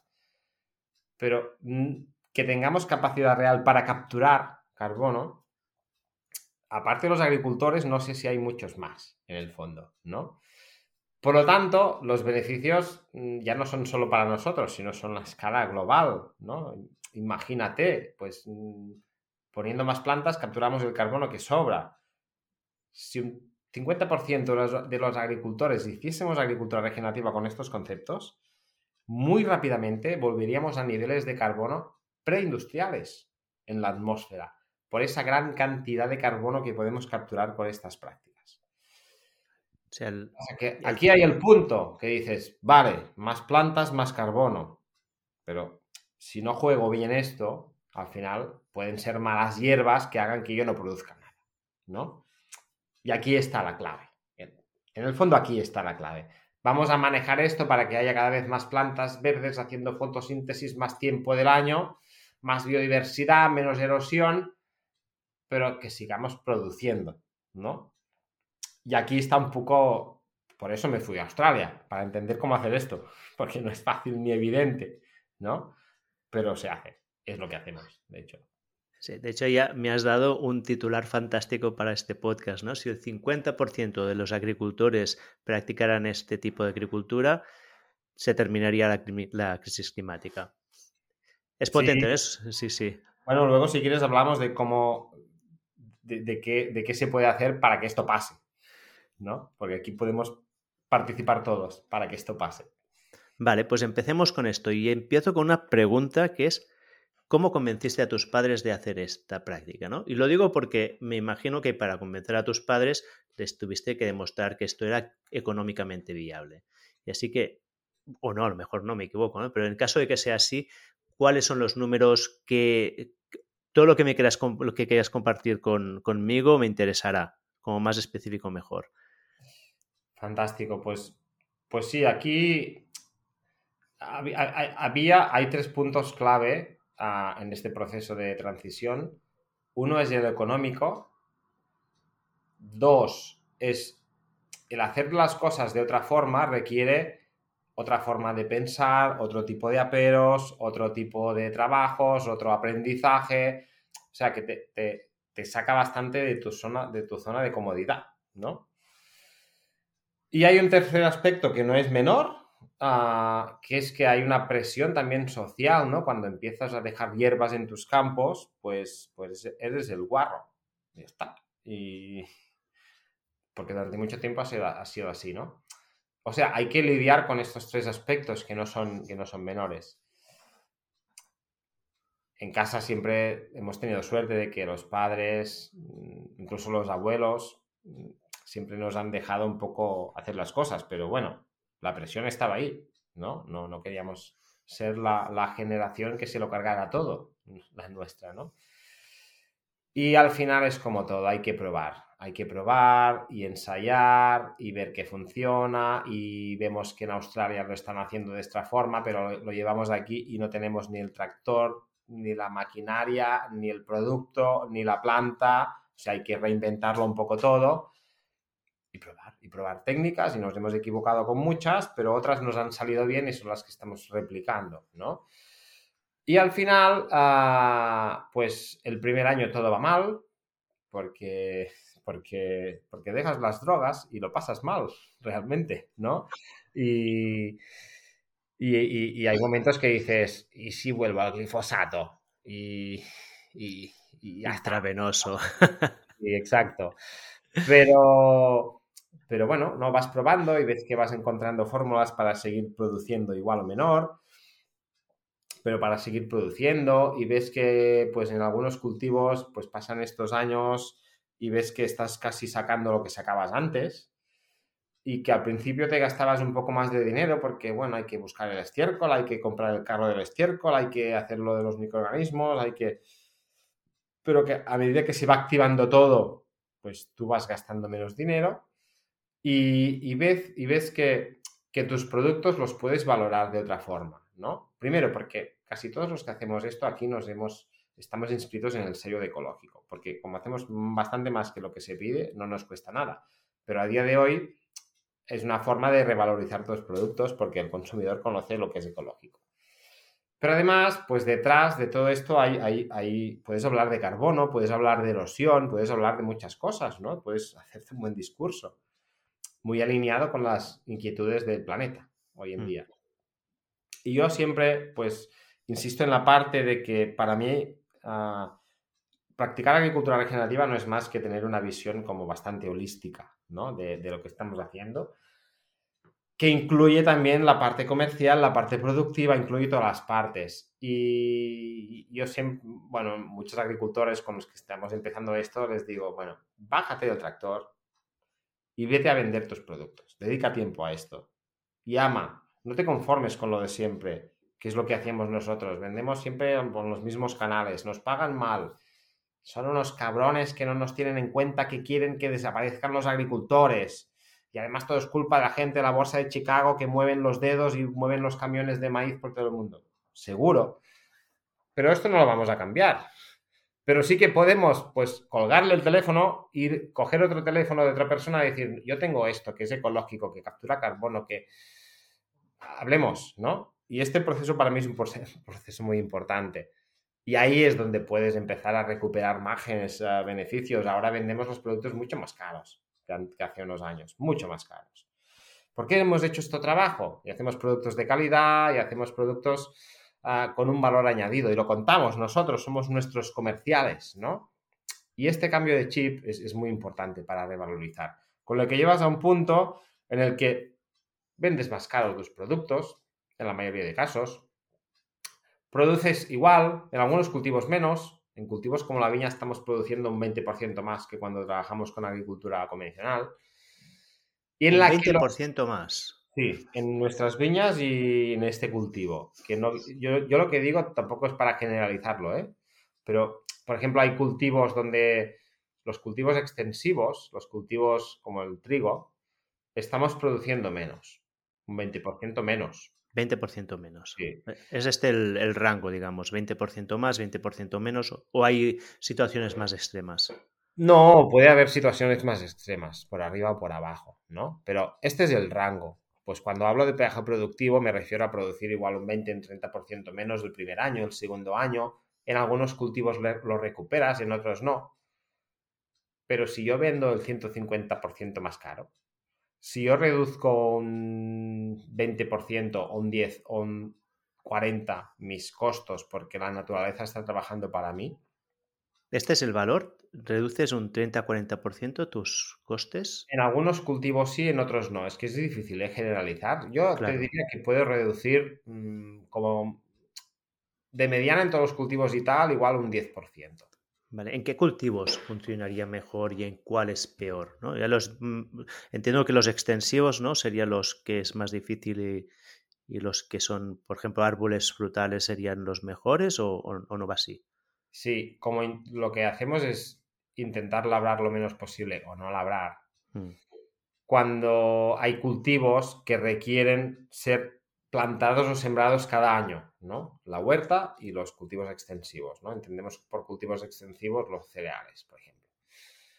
En los cultivos donde hay que sembrar cada año, es más difícil no labrar nunca. Y aquí es donde tenemos más problemas, entre comillas. O sea, aquí nos cuesta un poco más llegar a, cierta eficiencia respecto a cultivos como, por ejemplo, a los frutales, que trabajamos con cubiertas vegetales, que ya son permanentes, que estos cultivos no tienen que arrancarse, que plantarse, que volver a hacer no sé qué, nos es más fácil, ¿no? Llegar a estas eficiencias, pero en todos los casos es posible, cada cultivo tiene sus técnicas. Vale, porque esto es una, una de las preguntas que yo tenía, ¿no? Es, ¿es factible? Y esto a ver, ¿cómo lo estructuro para que no, me salga una pregunta demasiado complicada? Por un lado es, o sea, es, factible mantener la productividad actual con este tipo de, prácticas? O sea, ¿podemos alimentar todo el mundo si, si todos los agricultores usan estas prácticas en el caso extremo? ¿O hay un trade-off? Digamos que hay ciertos cultivos en los que simplemente si queremos la productividad que queremos, tenemos que asumir el coste ambiental y el, o no? Seguramente no hay una respuesta blanca y negra, ¿no? ¿Cuál, es tu, tu impresión con tu experiencia? Bueno, de hecho, sí que tengo una respuesta. ¿Sí? Fantástico. Sí, ¿Es posible? Sí. Sin ningún tipo de duda. ¿Por qué? Porque, como te he dicho, en algunos cultivos estamos produciendo igual o más, con lo que no hay problema. Y en otros, igual sí que estamos produciendo un poco menos, ¿no? Pero de una calidad superior. Y cuando digo calidad, me refiero a temas organolépticos, pero sobre todo a temas nutricionales, ¿no? Y sabemos que frutas, verdura, verduras producidas sobre suelos fértiles pueden tener el doble de calcio, el doble de magnesio, pueden tener un tercio más de hierro, de zinc. Y de esta forma alimentamos el planeta. Y las personas.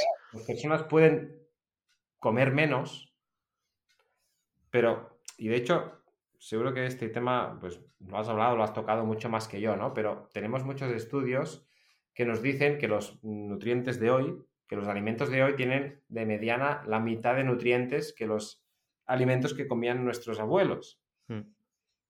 Con lo que lo que no son nutrientes son calorías y otras cosas, con lo que estamos comiendo muchas más calorías y menos, menos nutrientes, ¿no? Pero podríamos comer menos, comer menos calorías, pero comer más nutrientes. Con lo que yo creo que no solo podemos alimentar a la, a la humanidad, a la población, sino que podemos hacer que esté mejor de salud la población. Por lo tanto, para mí esto no es, no es excusa. Y digo excusa no porque lo hayas dicho tú, sino porque es una, crítica, ¿no? A veces habitual, ¿no? Es que con esto, claro, no podías alimentar. Bueno, estamos produciendo para alimentar mm, a las mismas personas que, o más de las que producíamos antes y lo hacemos con productos de calidad, porque además tampoco compro el discurso de, bueno, mis manzanas son ecos, son feas, son pequeñas, pero son ecos y no tienen químicas. Bueno, sí, pero es que estamos haciendo manzanas con agricultura regenerativa.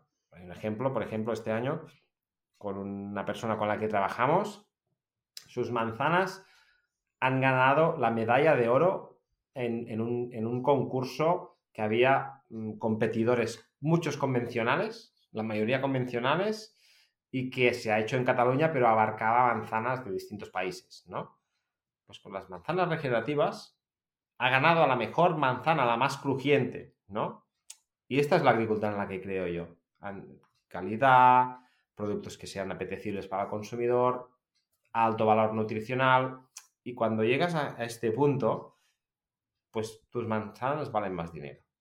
¿Vale? Y esto es parte de la compensación de, este peaje productivo, sobre todo inicial. Hmm.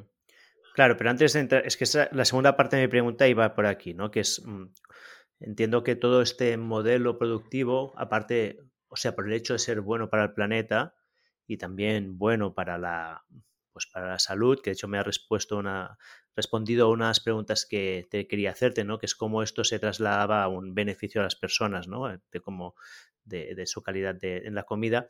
Evidentemente que puedes crear una narrativa, la estrategia de marketing puede ser mejor, puede subir precios, pero antes de irnos allí, que sí que me gustaría hablar, sí que quiero aún terminar un poco con la parte de los costes y la productividad, ¿no? O sea, si lo he entendido bien, estamos hablando de que este cambio de modelo productivo puede, depende del cultivo, aumentar, digamos, para ser, ah, para, para tener unos números así normales, entre un más 10% o un menos 10%, algunos mucho más, algunos muchos menos, pero hay, hay una, disminución, una disminución de costes ¿no? a largo plazo que me has dicho que es de alrededor del 30%. Hay también una disminución del volumen de trabajo porque, claro, por todo lo que me has contado hasta ahora, casi parece que tienes que tener un máster, sino un doctorado en ingeniería ecológica para hacer esto, ¿no? ¿Cómo, qué, ¿Qué tipo de conocimientos tiene que adquirir un, agricultor que quiera empezar con esto y qué beneficios a nivel de coste ¿no? y, o, de,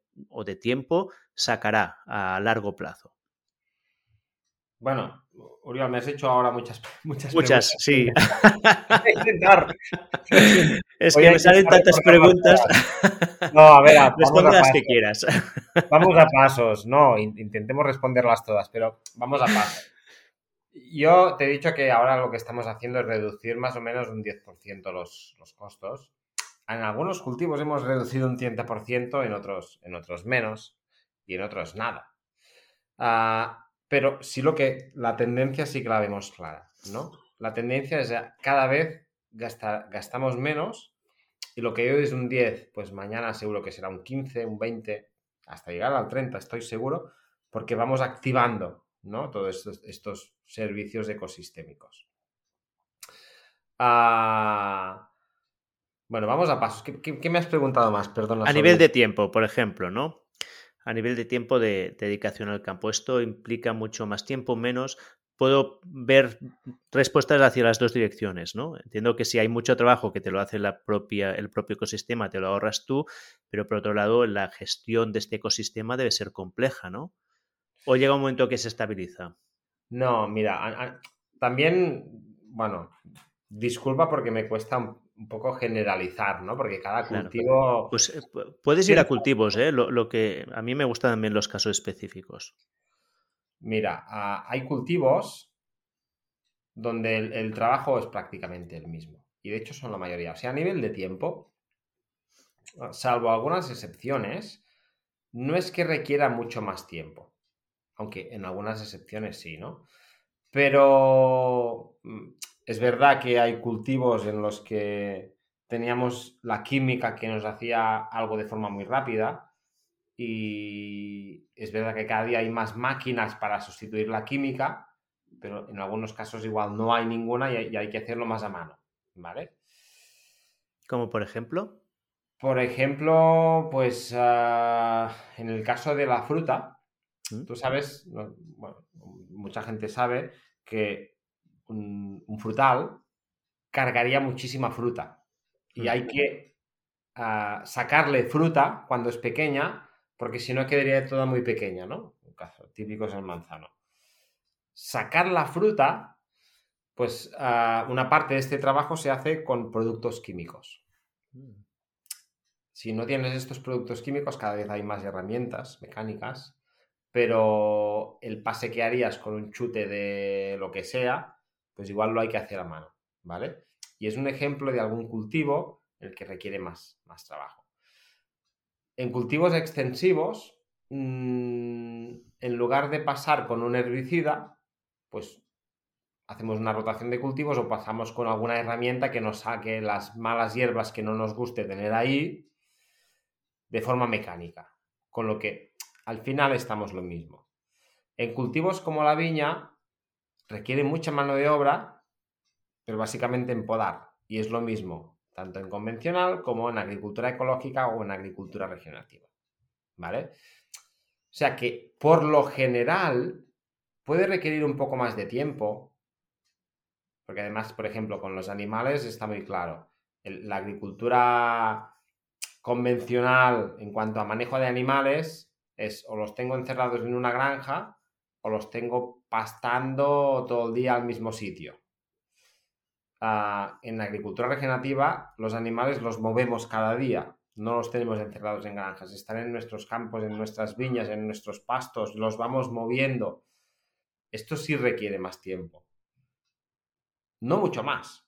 Cada vez lo hacemos todo más fácil y más mecánico. O sea que o requiere el mismo tiempo o un 10% más, no más. Y en cuanto a conocimientos, mm, es que no es nada difícil ni requiere, ni requiere la hostia de conocimientos. Evidentemente, cuanto más sepas, pues mejor.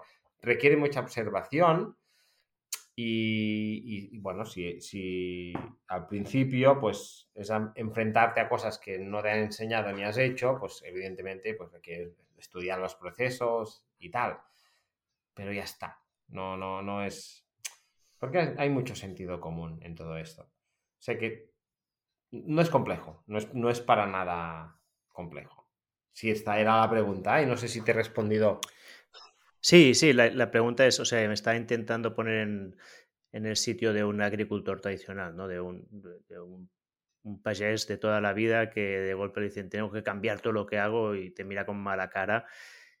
Y, era para ver cómo cómo se le convence, ¿no? De, de, esta reticencia inicial a cambiar unas inercias de toda una vida, ¿no? Que sería tendré que trabajar más, tendré que aprender muchas cosas, tendré que mm, perderé productividad. No supongo que son las preguntas básicas o no sé si hay alguna otra que te hagan así de.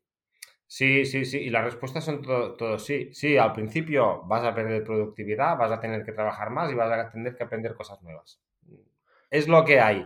No hacerlo, ya sabes lo que, lo que conlleva y sobre todo ya sabes a dónde te lleva, ¿no? Hacer esto, que en el fondo es salir de la zona de confort otra vez, ¿no? Claro. Te lleva a un sitio mejor. Te lleva a un sitio mucho mejor. Ahora ya lo podemos decir con, así con la, con la, con la cabeza alta porque lo hemos demostrado en muchas fincas y lo hemos visto en muchas otras, ¿no? Pero hay que currárselo al principio y esto es así, ¿no? Y, esto es un poco la limitación, ¿no? Lo que decías antes, decías antes, ¿no? El cortoplacismo versus el medio plazo, ¿no? Mm. Pero es lo que, es lo que hay. Absolutamente. Y, al final casi es a mí llevándolo a mi lado, ¿no? Que, que yo creo que hay muchas correlaciones. Cuando la app que yo tenía que en la que trabajaba antes, que era una app de entrenamiento, pues el gran problema que teníamos nosotros es que la gente hiciera el primer entrenamiento. Sabíamos que si hacía el primero, el segundo era más fácil, el tercero hasta cinco. Cuando llegaban cinco entrenamientos, digamos que ya empezaban a crear un poco la inercia del trabajo y ya había una retención mucho más alta de los usuarios. Pero había este punto inicial que a lo mejor tendríamos el 80% de la gente que se apuntaba a la app a que hiciera el primer entrenamiento, imagínate, ¿no? Imagino. Sí. Sí, sí, sí, tal cual, tal cual. Pero al final dices, bueno, pelar cada día una naranja y comprarla y tomármela y, además a mí no me gustan las naranjas, pues vaya rollo, ¿no? Es más fácil, pues me tomo alguna pastillita de vitamina C y cuando esté enfermo un gelocatil. Bueno, sí, pero cuando coges el hábito al final disfrutas de la hostia con tu naranja y no te hará falta ni pastillita ni el gelocatil, ¿no? Y, es un poco esto, ¿no? Exacto. Y si nos vamos ya a la parte comercial, que también es un... Supongo que allí hay todo un mundo, ¿no? Porque lo primero que... Mi primera pregunta, digamos, sería, vale, está muy bien que tú hayas pues hecho esta transición y tú puedas vender tus productos pues como premium, con producto de mucha calidad. Esto es extensible. Si todo el mundo lo hace, evidentemente eh, llega un momento que ah, tiene que haber producto al valor, ya no de aquí, ¿eh? pero si imaginemos un país con un valor adquisitivo más, más bajo, ¿no? ¿Cómo se puede trasladar este modelo a, un, a productos que tengan un precio asequible para todo el mundo y sé que aquí podríamos entrar en el debate de que si realmente tenemos que pagar tan poco por lo que comemos, ¿no? Lo, que decías antes del móvil, ¿no? Pero yendo a este debate, ¿cuál es tu, cuál es tu impresión al respecto? Es que para mí este, el, debate clave es este, ¿no? Lo que estamos dispuestos a pagar, ¿no? La escala de valores, lo que, lo que nos, para nosotros representa la alimentación. O sea, si hay que hacer toda una revolución en el campo para seguir vendiendo los productos al precio que se están vendiendo ahora los productos low cost de los supermercados, mm, para mí es que no tiene sentido, realmente, no tiene sentido. Porque para producir masivamente a unos precios mm, muy bajos, ah, lo que hay ya funciona. ¿no? Ya funciona porque grandes máquinas, que es igual si me compactan el suelo que si no, productos mm, que como si los compro a miles de toneladas serán más pequeños, más baratos, superficies cada vez más grandes con menos agricultores.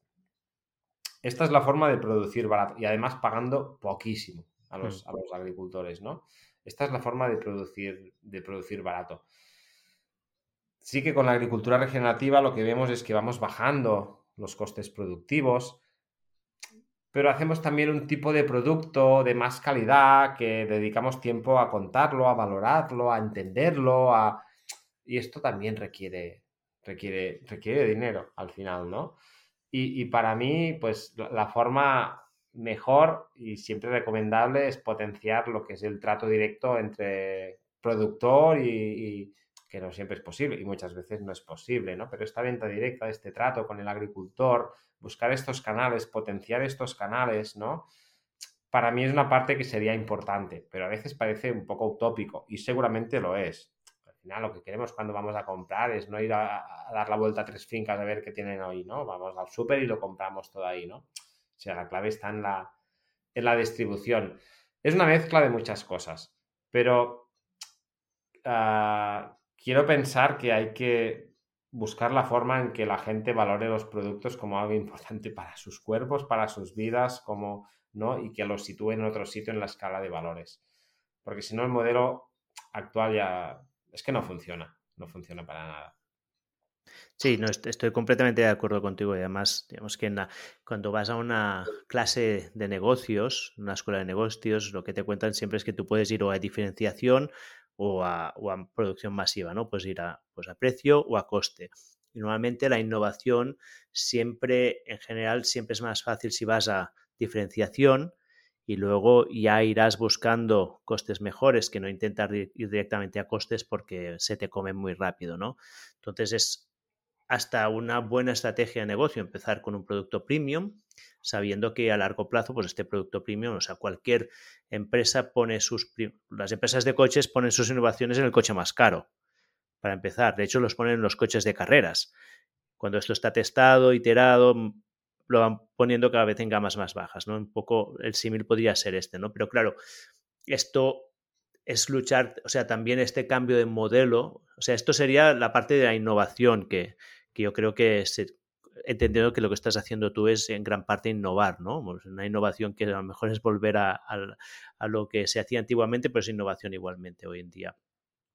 Pero la otra parte que digamos que sería más filosófica es cómo esto llega un momento que puede cambiar un cambio de modelo productivo y claro, cualquier cosa que toque el bolsillo de la gente es complicada, porque la gente evidentemente lo primero que mirará es si puede llegar a fin de mes. Y, y este cambio de modelo cultural es, es, complicado. Si fuera simplemente tan fácil como decir, mira, escucha, te doy un producto mejor a un precio igual, seguramente sería mucho más fácil que si tienes que dar un producto mejor, pero a un precio más alto, ¿no? Sí, sí, totalmente, pero pues, yo, ya, yo ya no me siento en el, en el momento de innovación. Yo ya me siento en el momento en que estamos aplicando esto a un montón de superficie, a un montón de hectáreas y en que, como dices, uh, esto no, no, puede quedarse en los productos premium, porque es que no tendría ningún sentido, ¿no? Esto hay que hacerlo y lo estamos haciendo con productos que no son premium. Mm, lo que pasa es que lo que quería decir un poco es, bueno, la leche, ¿no? Hmm. La leche, bueno, pues que yo qué sé, igual puedes comprar un litro de leche, yo que sé, al súper a 40 céntimos o... Pero es que si en lugar de comprarlo a 40 lo compras a 80, es que ya cambia todo para toda la cadena de proceso que hay detrás. 40 céntimos por un litro de leche, bueno, mm, siempre es delicado hablar de dinero y para mucha gente hay que hacer esfuerzos grandes para pagar un poco más, ¿no? Pero no veamos 40 céntimos por un litro de leche como un problema, porque si vamos con esto y todo lo que supere los 40 que encuentro en el Mercadona será un problema, pues yo aquí sí que no le veo, no, no le veo solución, ¿no? claro, claro, a esto, sí. a esto. Sí, sí, sí, no, no, yo estoy completamente de acuerdo contigo. O sea, en nuestra casa es la, después del alquiler, probablemente lo que nos gastamos más dinero es en comida, porque la consideramos muy importante, compramos comida de calidad, pero bueno, también entiendo que hay gente que no se lo puede permitir y luego también hay mucha gente que dice no puede se permitir, pero luego se va cada tarde a tomar un café al bar. Dices, bueno, ese café en el bar que te cuesta un euro y medio, si lo sumas al cabo del mes, pues bueno, también es mucho dinero, ¿no? O que se toman muchas cervezas el fin de semana, o que fuman, o que se gastan mil euros en un móvil, ¿no? Que también es esta, cuestión de, valores, ¿no? Bueno, y, que, lo hagan, y son beneficios sociales para ellos que tampoco no... No, no le sí, Parece muy bien. ¿no? Sí. Pero bueno, pero es esto, ¿no? Si, si, para nosotros cualquier tomate que valga más de los 20 céntimos que valga un tomate del super es un problema, pues tenemos un problema gordo como humanidad, porque a veces, pues de estos 20 a estos 25 cambia todo. Y además, si estos 25, pues nos, saltamos tres intermediarios, y ya no digo que los compres al, agricultor directo, pero sí mediante una cesta ecológica, yo qué sé, una cooperativa de consumidores. Este es el punto. Este es un tema económico. ¿no? Esta parte del debate es la más interés, la más, la más, la, que necesita más atención. Estamos mm. hablando de dinero. Sí. No estamos hablando de carbono y planeta y plantas y microbiología, evidentemente, pero al final todo esto termina pues con, con dinero, ¿no? Y aquí es donde hay que buscar las soluciones, por supuesto. Francesc, me quedan muchísimas preguntas para hacerte. De, hecho, te iba a hacer una pregunta sobre si has visto que en el, pues el mundo agroquímico ah, te está generando algún problema, pero a lo mejor lo dejo para otro día porque tampoco quiero alargar mucho más aquí. Normalmente termino las entrevistas con un serie de preguntas rápidas, que son preguntas que a veces van a un sitio, a veces no. Entonces, si te parece bien, te voy a hacer unas cuantas de ellas siéntete completamente libre de decir que esto no va contigo y si no, o no quieres responder, ¿vale? ¿Te parece? Perfecto.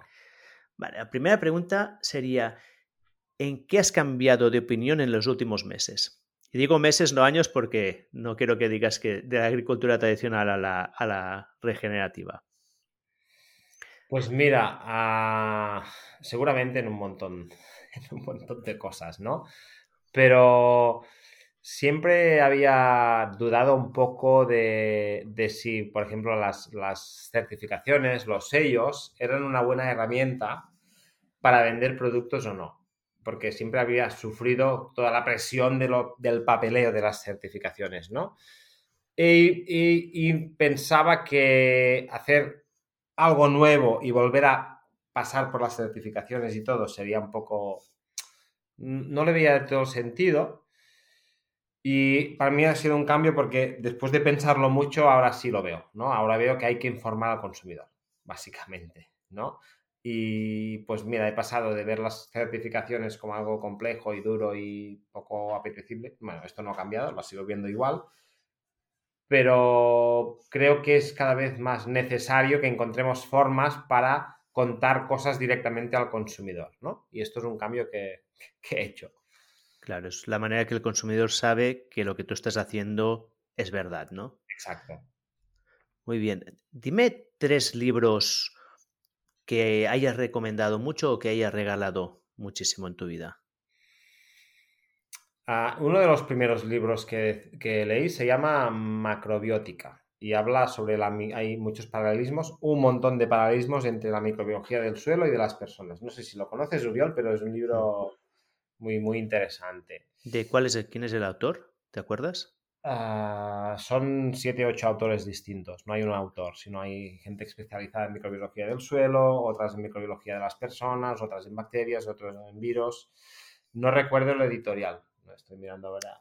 Ya lo buscaré. Pero, como tengo aquí un montón de libros, ahora no. Ah,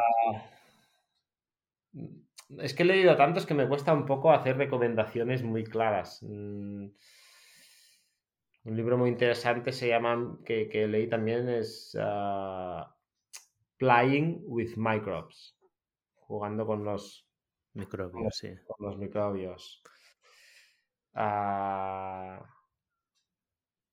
El libro de, de Alan Savory sobre el manejo holístico me gustó mucho también un libro muy antiguo que se llama El suelo vivo. No es fácil de encontrar, pero también es muy interesante para empezar con todo esto. Los libros de Fukuoka también. Y mi libro de cabecera no es agrícola. ¿Cuál es? Los siete hábitos. supongo que lo conocerás. Es, uno, es, es, de hecho también probablemente mi libro más importante de cabecera. Mira qué curioso. Pues es, un libro que he regalado bastante mm. y, para mí es, el libro, ¿no? Es, cuando di un libro, los siete hábitos. Los siete hábitos, sí, sí, sí.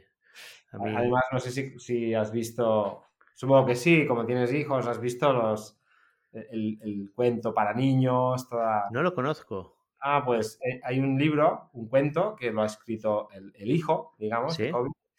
Y, es un cuento infantil con los siete hábitos que son siete personajes.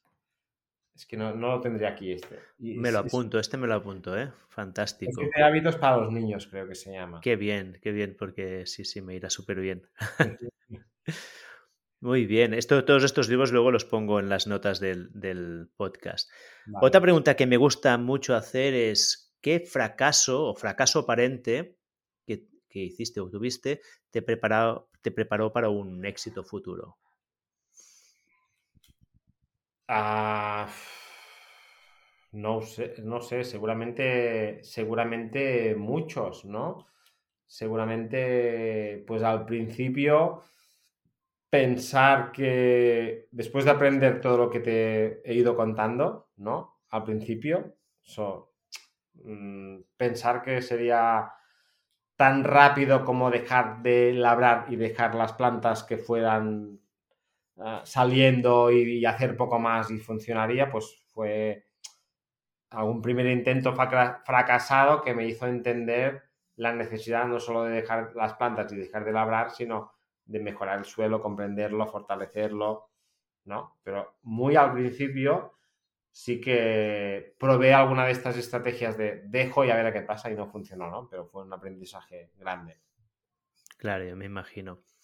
Y luego una última pregunta es si crees que tendría que haberte preguntado algo que no he hecho.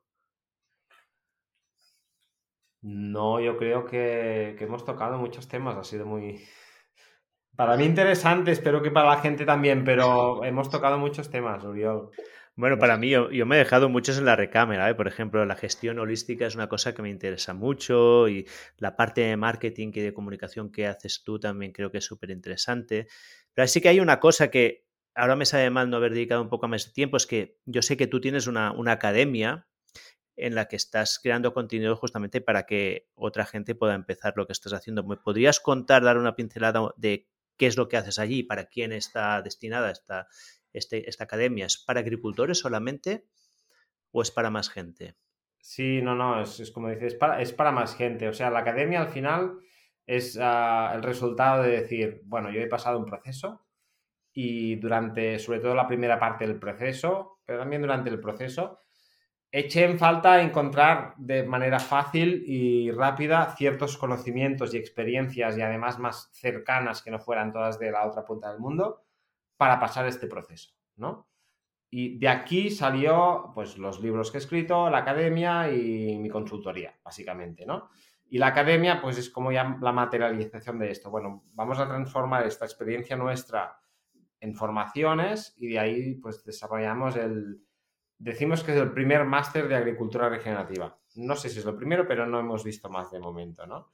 Y es una academia básicamente online, aunque hacemos cosas presenciales, en la que ah, tenemos este máster de agricultura regenerativa y luego otros cursos, pues como uno de iniciación, como un curso que hemos hecho recientemente de huerta regenerativa, de huerta urbana, de alimentación, o sea, tocamos un poco todo lo que tiene que ver con esto que hemos, que hemos hablado, pero pensado para agricultores o para no agricultores que tengan sus huertos o para gente que le interese un poco todo esto.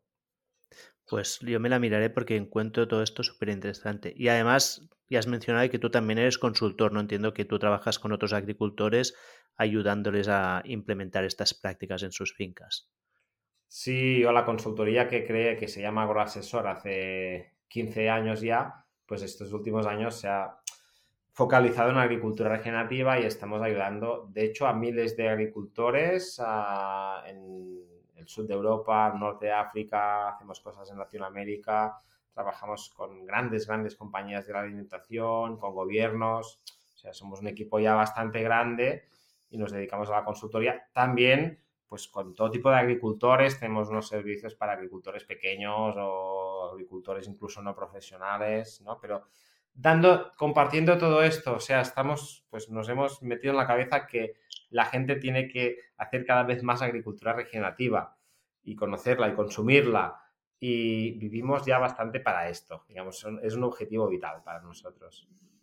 Qué bien. Y, ojalá cada vez haya más gente haciéndolo. ¿eh? O sea, encuentro que lo que estáis haciendo es, bueno, es importantísimo, tanto para el planeta como para la gente y para cambiar este modelo de, consumo ¿no? que actualmente tenemos, del consumo, del mass consuming, ¿no? y volver a, productos de calidad y a, valorar una de las cosas que están más importantes en nuestra vida, que es la producción de alimento.